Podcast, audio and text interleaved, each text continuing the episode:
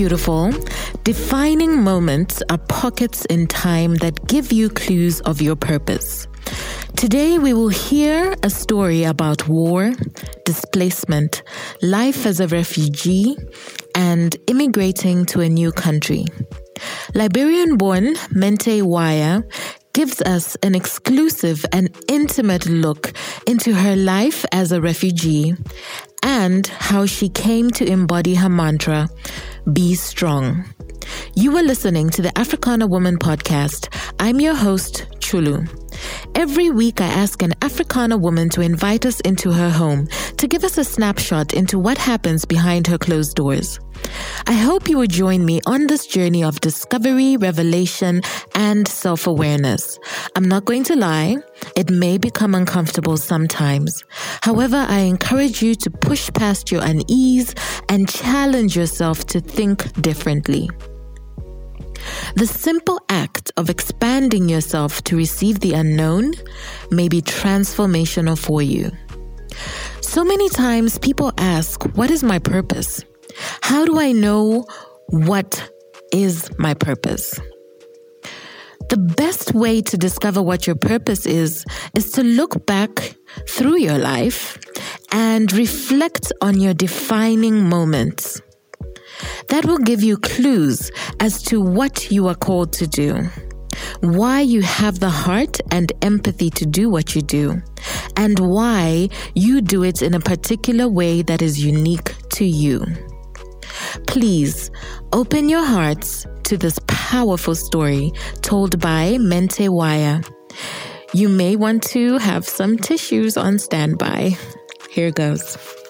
All right, welcome to the Africana Woman Mic. Today we are talking to Mente Waya, and she is a registered nurse. She's also an entrepreneur. She has a cleaning business that was especially created to employ women of immigrant background. She is based in Australia, but you know what? I'm not going to tell you too much about Mente. We are going to have a fantastic conversation today. And I'm just very, very excited and honored that she has chosen the Africana Woman podcast to be the first place where her interview is and where she's telling her story. So this is exclusive, guys. This is huge. So Mente is from Liberia. And you know what, girl, sis, Welcome to the Africana Woman podcast. I'm very excited that you're here and thank you for taking time to be here.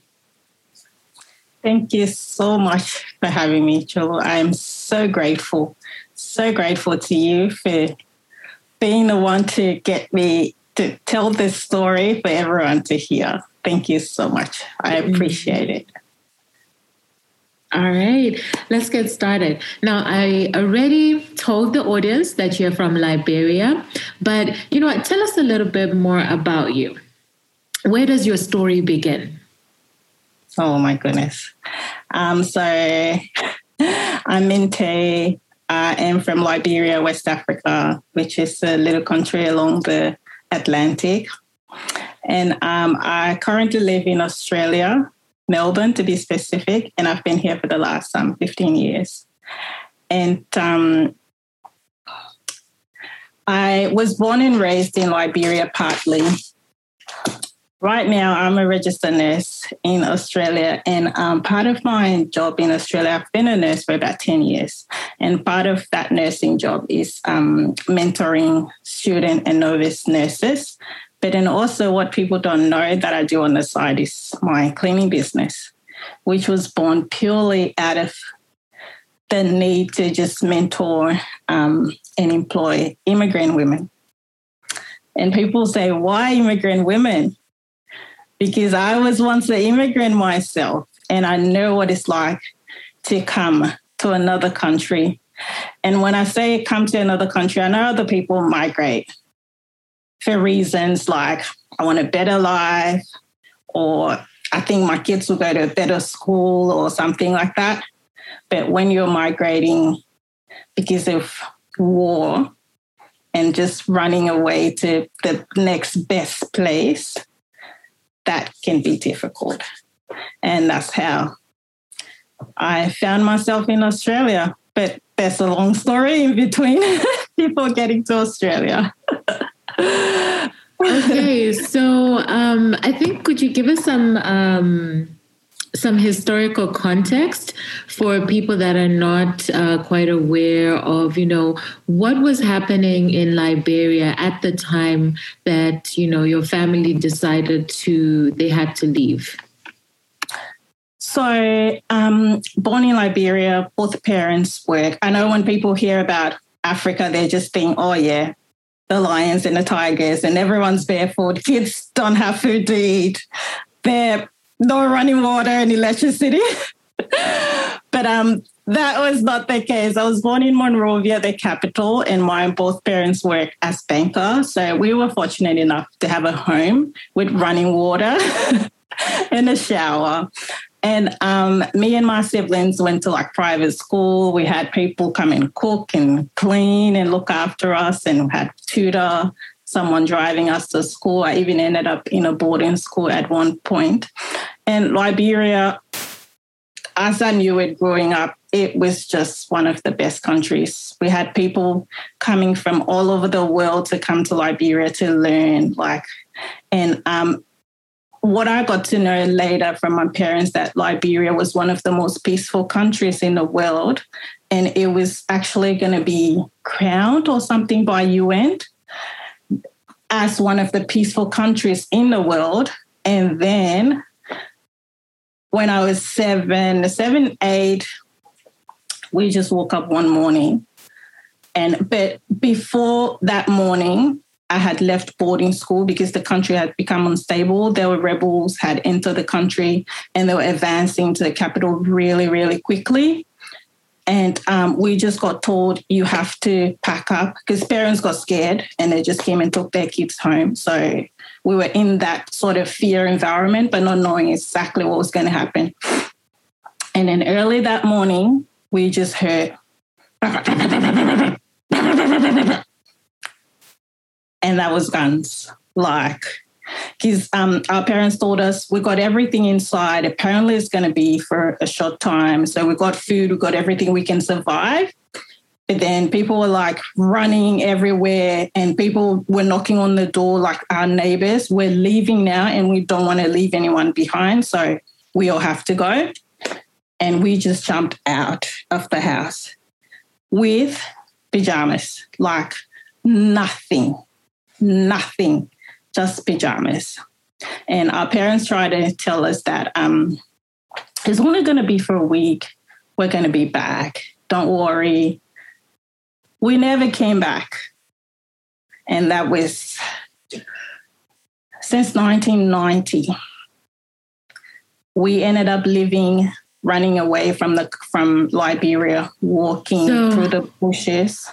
Yeah, could I just um, just to understand, what is your family composition like?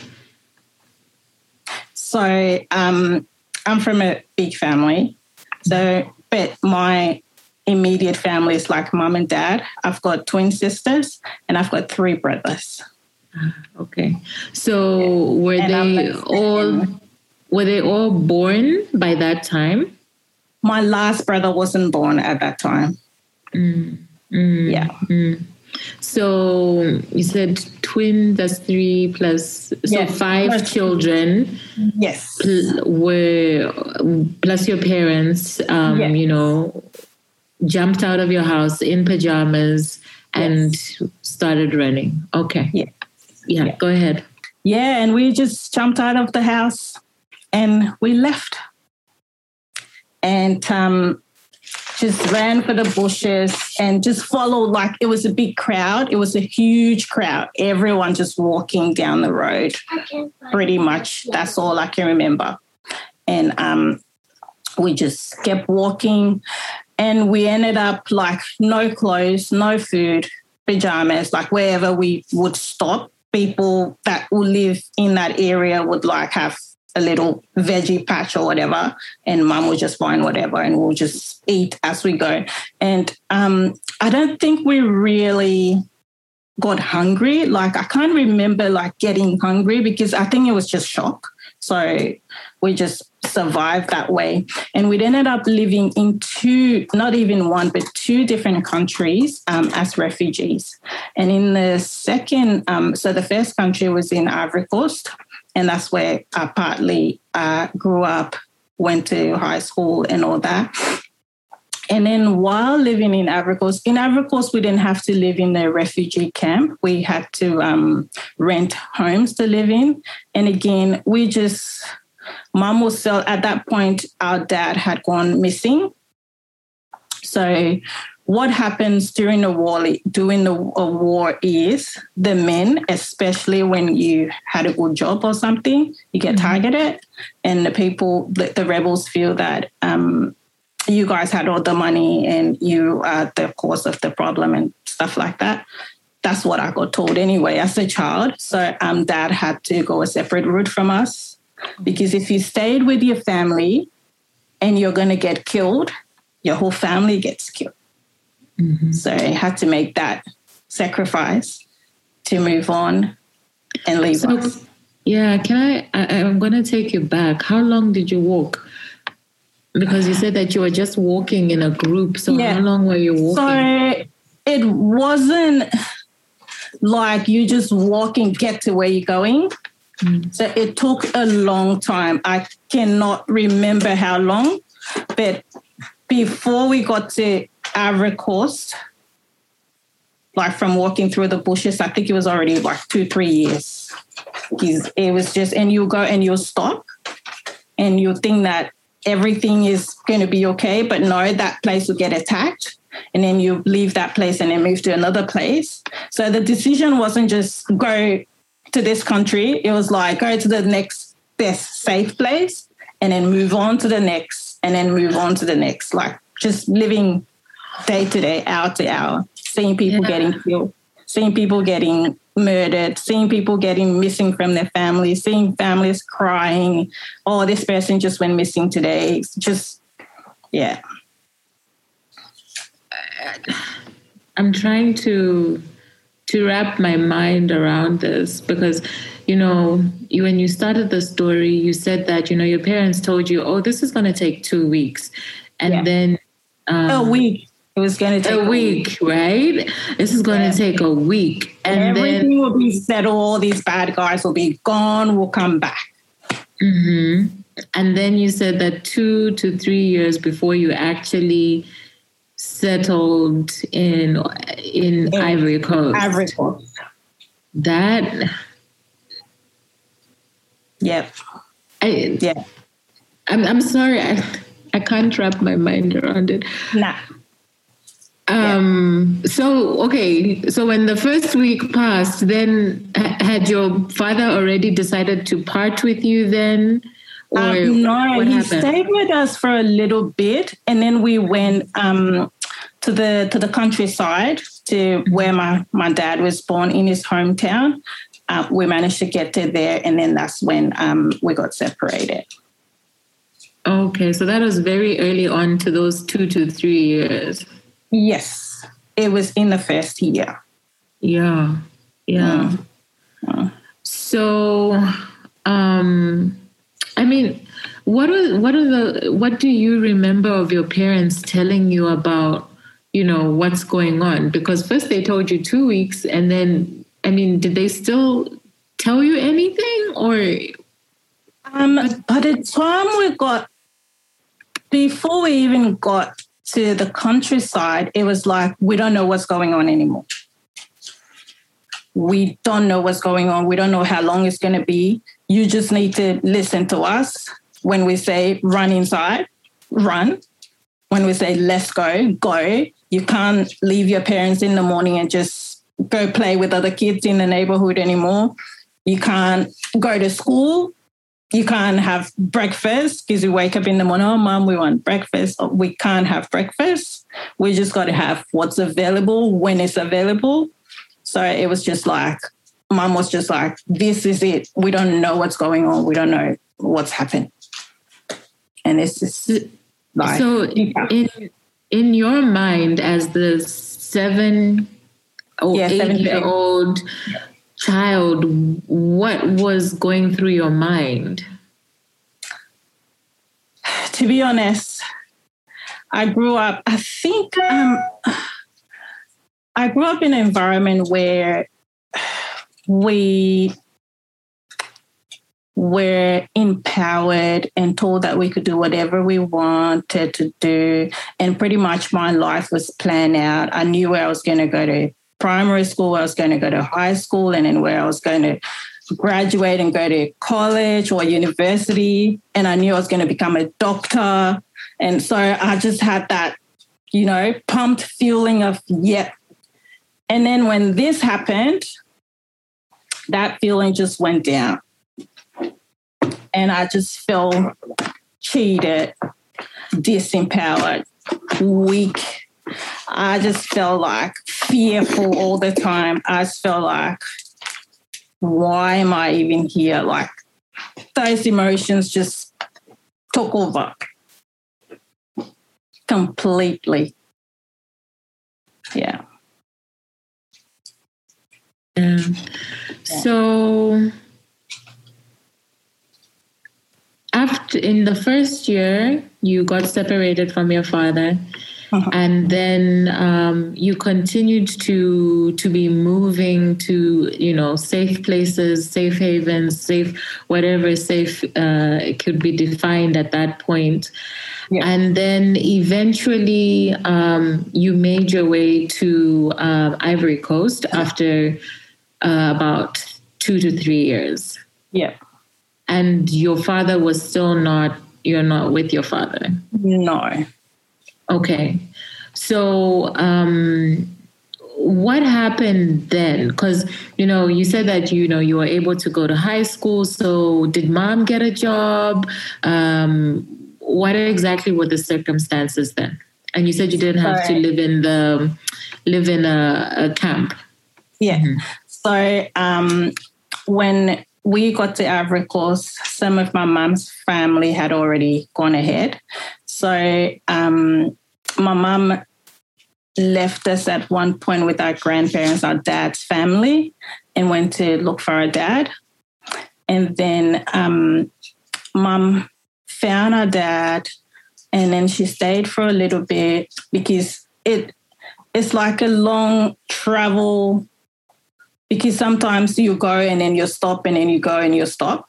So mom came back and then mom was pregnant, but then she couldn't give birth in that remote area. So she had to go again to look for somewhere to give birth, which was better than where we were. So when she went to give birth where she left us, we had to be separated from both parents because there was fighting in that region and then that region gets shut off. So the left stay, you stay where you are, and the right stay where they are. So then one of his sisters, which has she has already gone over to the Ivory Coast with her family, came over to get us. Is they didn't know where we were, but they heard because people travel around all the time. So people keep asking, Did you see this person? Did you see this person? And if they say, Oh, I saw them this place, you go check to see if they're there or if they have moved on. So our auntie came and she took us um, to the Ivory Coast walking. And then um, mom finally got on, I don't know if it was a boat. She got on a plane. She left Liberia. She went to Guinea on the plane and then she got on a ship from Guinea and came to Ivory Coast because she had heard that your sister had taken your kids and came to Ivory Coast to look for us. And um, yeah, and she came and she found us in Ivory Coast. So while in Ivory Coast, we had family in America. So when you get to the Ivory Coast, you get registered, you're a refugee, and then um, they will give you like rations and that. So when they give you rice or tin fish or salt or whatever, mom will take half of that stuff sell it and keep half. So that half selling was our livelihood.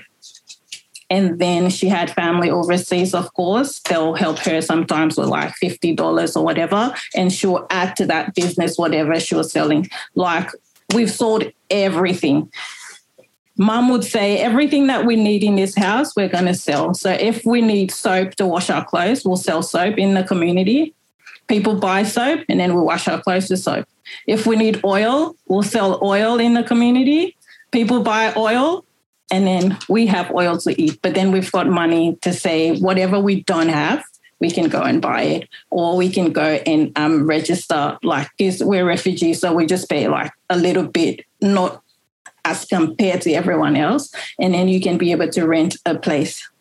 And when I say a place, it's like they call it entre coucher, which is like entering sleep. So you just walk in and that's it right there. So yeah.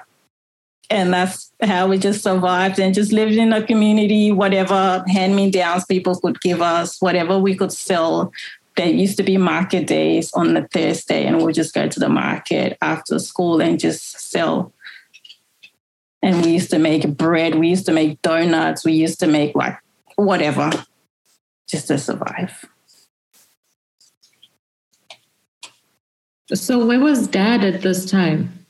Because she had found him and then she got pregnant. And yes. like, mom, she's, she's fast. yes. But where was dad at this? dad was back in Liberia. So she okay. left dad, came to find us, and then another war is it would just break up, and then it, another war just broke up. We just didn't hear from him, and we just stayed in Ivory Coast. And mom was like, "We're just we're just gonna stay here. Mm. At least we'll be in one place, so that if someone tells him we're here, he knows that we're here." Mm. Mm. Yeah. So where does the story go from here? We stayed how, in Ivory how many, Coast. Yeah, how many years were you in Ivory Coast? Uh, we stayed in Ivory Coast until 2000, 2003. I want to say, yeah, I think it was 2003 or 2002.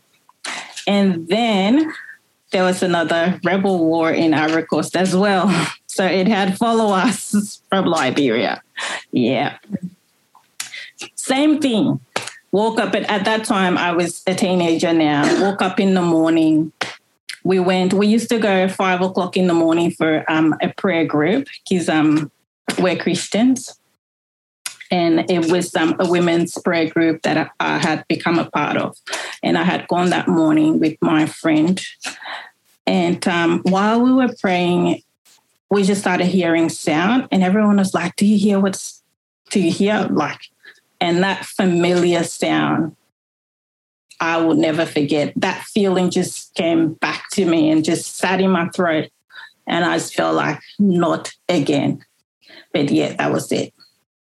Got up from that prayer room. But for some reason, the strength would just build up in you to just run. And I, up to this day, I don't know how fast I ran, but I can tell you it was fast. And my friend that I was holding, like she was fainting, she was giving up. And she's a really big girl. Up to today, she tells me, I don't know how, because I I'm skinny, but I used to be really, really skinny. She goes, I don't know how you pulled me. I grabbed her by the hands, ran with her, like pretty much dragging her, went and dropped her off at her house and then ran over to my house. But when we were leaving Ivory Coast, I was like a bit grown up. So I was like, I'm not going to leave everything behind. I packed a little carry on bag with like undies and change of clothes and that, and shoes. And I started walking with the group. So by the time I got home, family had already left. So we just, we already knew the drill.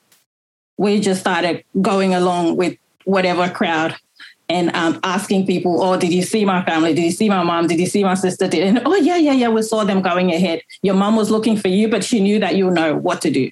So we just followed until walking until we got to to one town and we slept in that town. And in the morning, I woke up and my feet were blisters everywhere. It was just so sore. And I remember begging this Ivorian guy, can I give you my good, like I had a good pair of shoes that I was walking in. And I said, can I just give you these shoes so that you can give me a rubber, you know, those rubber flip flops, those really soft ones. And that guy handed me his soft rubber flip flops and took like my runners. And but that's the the only thing that could comfort my feet at that time. And I just had to wear it. And walking in the bush again, trying to cross, because when you're crossing from one country to another, there's a river and there's no way of crossing. And I remember us getting on this thing, they call it a raft, but it's pretty much planks, like they cut trees and they just slice them in half and they put a because I sort of looked at that thing and I went, what? And they put like a barrel under it for wheels. And someone will be on the other end and they put like a long string and someone who's pulling people over, just trying to get people to cross over. And we got on that thing. My mom had sent my uncle back that morning, and he was like, because I wasn't going to get on that thing to cross that river. But when I saw my uncle come across the river in the morning, I was like, yeah, we're meant to go. So I just went across with my uncle and my friends.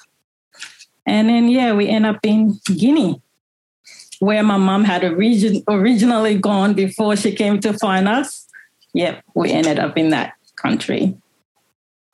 And it's another French speaking country they know the language. It's the same as Coast, French speaking, don't know the language.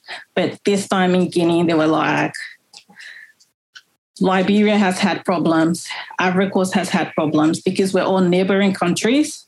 So Guinea was like, most definitely, we're going to be next.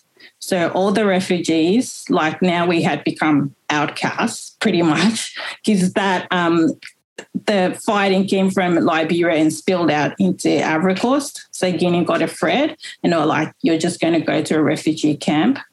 And it was isolated from everywhere, like in the desert.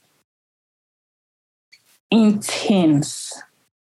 I don't know if your listeners know what tin. Tin is pretty much like plastic, but durable plastic. And they just put it up like when you go camping, it's not those fancy ones. It's just like tap, tarpaulin or whatever they call that material, and they just put it up.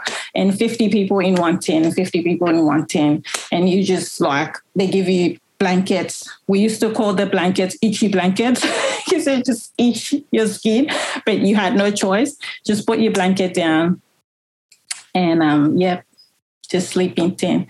During the, the day, it got really, really hot you imagine in a desert in a tent and it just got really hot? So we had to go down to the river pretty much and just spend our day at the river. And then at night it'll get really really cold.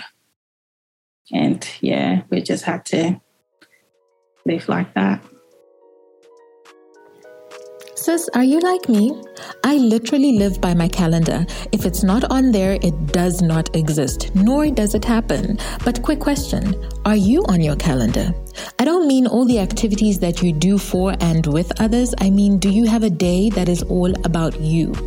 Not babies, not bay, not work, or anything else that keeps you busy. I'm asking you to be your own bay. So, one day a month, Africana Woman will host in person events in Lusaka that give you permission to practice self love. This is not just another networking event. You know, restaurants and cocktails. No, darling. Instead, we're partnering with local businesses to give you unique experiences like paint and sip, a ladies' hike, or a body positive dance class. Like, you do not want to miss this. So come on then, join us, sign up today, be your own bay. Find the link in the show notes or go to africanawoman.com. Now back to the conversation. So, how long were you at that particular camp? Um, we lived in that camp. I came to Australia in 2005, so maybe roughly two, two, two and a half to three years, two to three years, I'll say. Mm, mm. Yeah. So tell me about that. So in all of this, okay, so you've made your way to Guinea. Um, you know, you're you're now in a camp. Um, is there any way of knowing where dad is? Did he eventually come and find you? So in the refugee camp, we started writing letters. Mm-hmm. And we'll just write a letter and say, they'll say, um, ICRC, They'll call them, international, they're part of the Red Cross or something. Because um, when you're refugees, you have like Medicine Sans Frontier, you have United mm. Nations, mm. you have all these organizations come on the camp and um, they're helping people out do whatever they do. So that was their job, like to find missing families. So you just write a letter and say, This was the last place that I left this person, and they'll go and see if they can find the person. And we kept writing and writing and writing. And at that point, I think everyone was just like, hmm, whatever, we don't know. Other people's family have passed away. Like you'll get news or this person family. But one thing, mum never ever thought that dad died or mm-hmm. he wasn't. Yeah, mum, mum never ever thought that. She was just like, we are going to find him one day. Mm-hmm. We are going to find him one day. Mm-hmm. And yeah, yeah. And yeah. we just kept writing and just kept living. And then um, I was unfortunate. Um, I was fortunate enough in Guinea.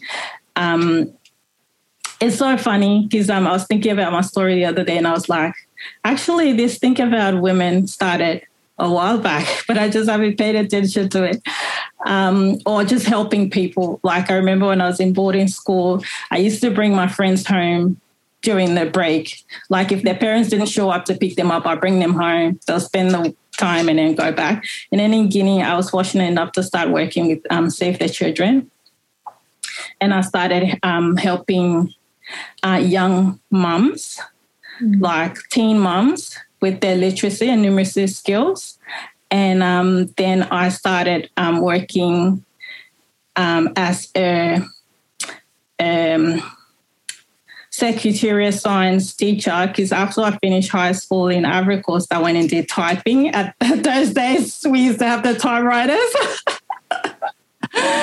and um, so, yeah, I was fortunate enough to start teaching people how to do that in Guinea. So I was getting paid to actually do that, and that was um, that that that really helped.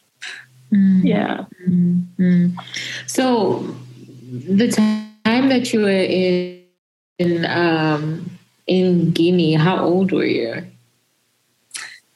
I was 19, 20, 18, 19, 20. Yeah. By the time I got to Australia, I was 21. yeah. Mm, mm. So at this point, um, what are you thinking? What is your, your state of mind in terms of, you know, uh, were you thinking about the future or was it just day by day? What was your state of mind?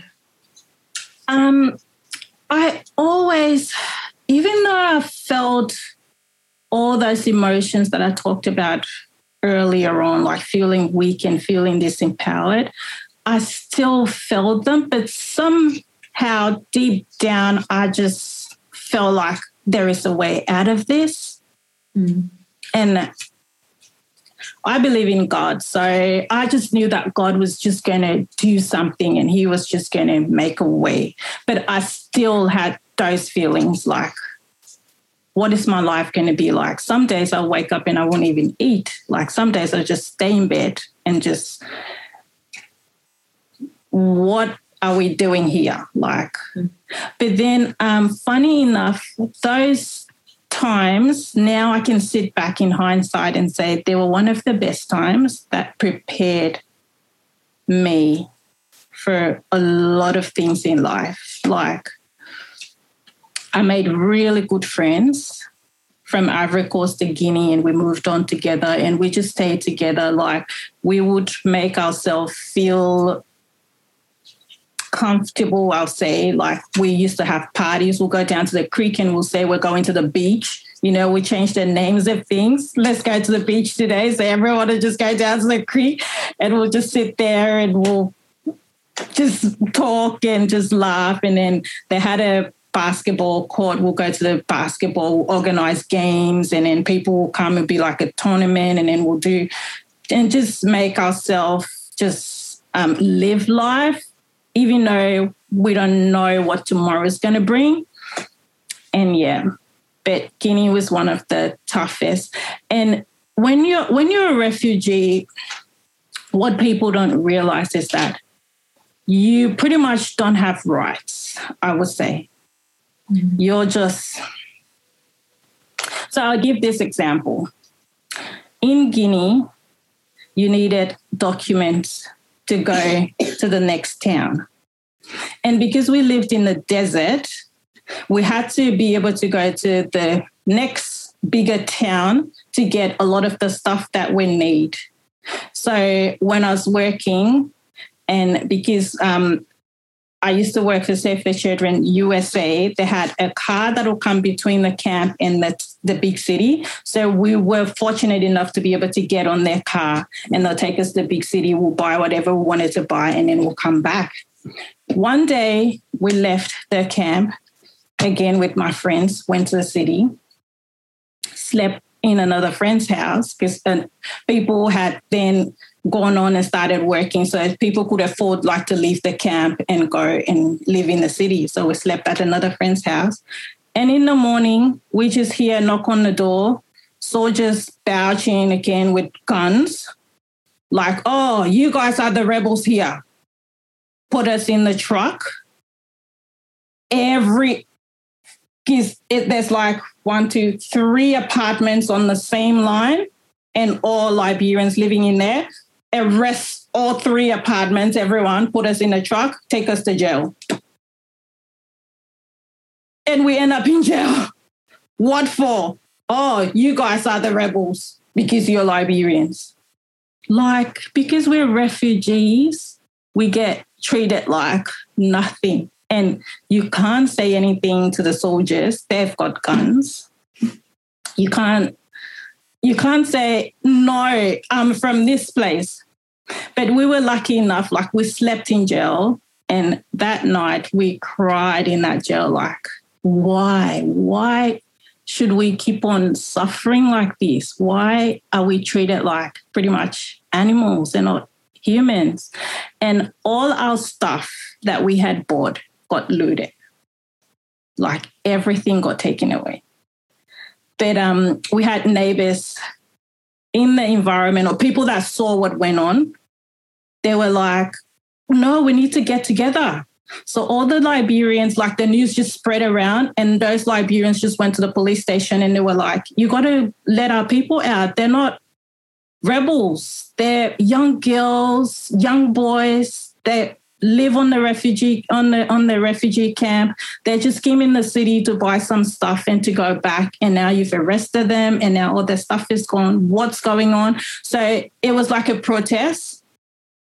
And then one of the the the big guys, I think it was the police director or someone, came in. So we had slept in that place and spend the whole day. And then in the evening, this person came and he was really angry because, by the way, he was talking, because I refused to like learn French. I just learned what could get me by. just learned like what could get me by. But you could hear and you could see the look in his face. Like when he came and saw there were kids with us, because there were mothers there. And he was just angry and he just he tore through those guys. He was just so angry. And they let us out took us to a place, put us in a truck, and took us back to the camp. So we just got scared pretty much. You you you you're scared to even walk on the road. You're scared to go to the creek. I remember like i told you before we used to go to the creek and say we'll go to the beach. They'd be like no you guys need to be separated. Maybe you're planning something. So you you're just like you can't settle. So you just live one day at a time pretty much and just praying and hoping that something happens for you to get out of that place. Mm. So, how did the opportunity to move from Guinea to Australia come about? Again, it was another God move, another God thing, I, I would say. Um, so while we were in we were in Ivory my mom, some of her family that were in America that I mentioned earlier, tried to get us resettled to America. So um, they did all this paperwork, and we had to fill out all these forms and then go for interview at the embassy and all that. So um, when the war happened in Ivory we were told like you guys need to go to the next safe, closed country and you'll be taken from there to America. Because we had gone through like the medical, the immigration interview and everything, and we're just waiting to pretty much board a plane and go. So we left and we went to Guinea. But then the process, it had been like, I don't know how many years that we had been waiting for this um, program to go to America, maybe five, six years and it's just year after year, you go and do one thing, and then another year, you go and do one thing. Because you're a refugee, you're not paying for those things. It's just pretty much UN helping you get to those places. So you just had to wait. So we're sitting in the camp, not knowing what's going to happen, not hearing anything, no one saying anything. And when you go and to the big city, you make a phone call. It's like sometimes it's one second for like I can't even convert the, the money now to like American dollars. And you can't even say what you want to say, and they'll say, oh, your time is up. So you can't communicate to know exactly what's going on. So the um, women, because my mom used to be part of a women group, they just went together and said, look, we just have to pray about this thing. We can't just sit here, let our kids just go to waste even if we don't get a better life, our kids need to get a better life. And all the women got together and they started a fast and prayer. And in that fast and prayer, um, a lot of things were shown to, to the women in there. And people saw that people were going to like leave. I know some people don't believe in this stuff, but it's real stuff. Like people can see the future. And people saw that a lot of people were going to leave the camp, but they didn't know where they were going. But they just saw truckloads of people just leaving the camp. So they came out of there. It was a long time. I can't remember how long they're spending there, but it was a significant amount of time. And they came out, and mom was like, I don't know what's going to happen, but I know that we're going to leave this place. And wherever it is at this point in time, I don't care. I just want somewhere where I can go and live in peace and get out of here. And then we just heard because when something happens, it goes around like word of mouth. They go, Oh, have you seen the UN board? Because they had like a notice board and they'll put everything on the notice board that was going on in the camp. Oh, have you seen the notice board? Oh, no. Oh, your name is on the board. Do you want to go check why your name is on the board? So we go, Oh, mom, yeah, your name is on the board. Your name is on the board. And then they, we get told that um, Australia has asked to take women and kids that are at risk into Australia. That's why my, our mom's name is on the board. So mom was like, We're going wherever. And people got scared, and people were saying, Oh my goodness, how can you go to a place you don't know anyone? They're going to take you to be slaves. You know, now people are just used to that mentality. Refugees are just refugees. We're just going to be treated however. And so people got scared. And um, my mom is a crazy woman, I'll say. By that point, she had taken on three other kids in the refugee camp. And she had those kids with her when when that um, news broke out. And now she started to worry what she was going to do with those kids because because um, their mom had passed away and their dad just left them. So mum was like, How can I just leave them? So she had taken on those kids. And that was when mum sort of hesitated for a moment. Was like, What am I going to do with them? But then again, mom being a woman of prayer, she just prayed and said, Lord, just lead me to do what I can do for them. And we went in for that interview and we took those kids and we just told the people this is what happened. They had been living with us for the last two years. We don't know what we're going to do with them. And they were included in our document. And after six months, after we had waited for seven, five, five to seven years to go to America, after six months, we got to Australia, 2005, 18th of January, on a charter flight everything paid for into a strange land. We didn't know anyone. Yeah. What was that day like? Oh. When you were getting onto the plane, what was that day like? It was, there was a lot of crying a lot, like the whole, because we were like the first group of refugees, 350 of us to get on a bus to leave the camp and go to the to the big city. And then we left that big city and went to Conakry, which is the capital, and then got on a charter flight. People cried. There was singing, there was dancing, there was cry. It was it was like, oh, I can't tell you what how how it felt. Like I could not speak. My friends were standing at the bus and I was sitting in the bus and I, I could not speak. I was speechless. And I sat there. But then you have that thing at the back of your mind maybe this is not even going to happen. We're going to get to the airport and it's going to be fighting and we'll have to come back. So you can't celebrate fully. You're still like, holding back. And even when we got here, there was still that feeling that something could happen, something might happen. Yeah. In a split second, your life can become completely unrecognizable. Liberia was a peaceful country. They were even going to win awards. But one fateful day, the unimaginable happened. War erupted. It is sad how we take peace for granted. How easily our leaders make decisions that can tip over into violence. In the blink of an eye, what was once a peaceful country then became ruins.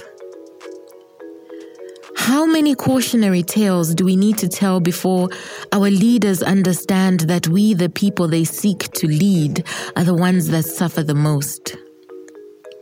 We will pick up in part two what happens when Mente and her family arrived in Australia.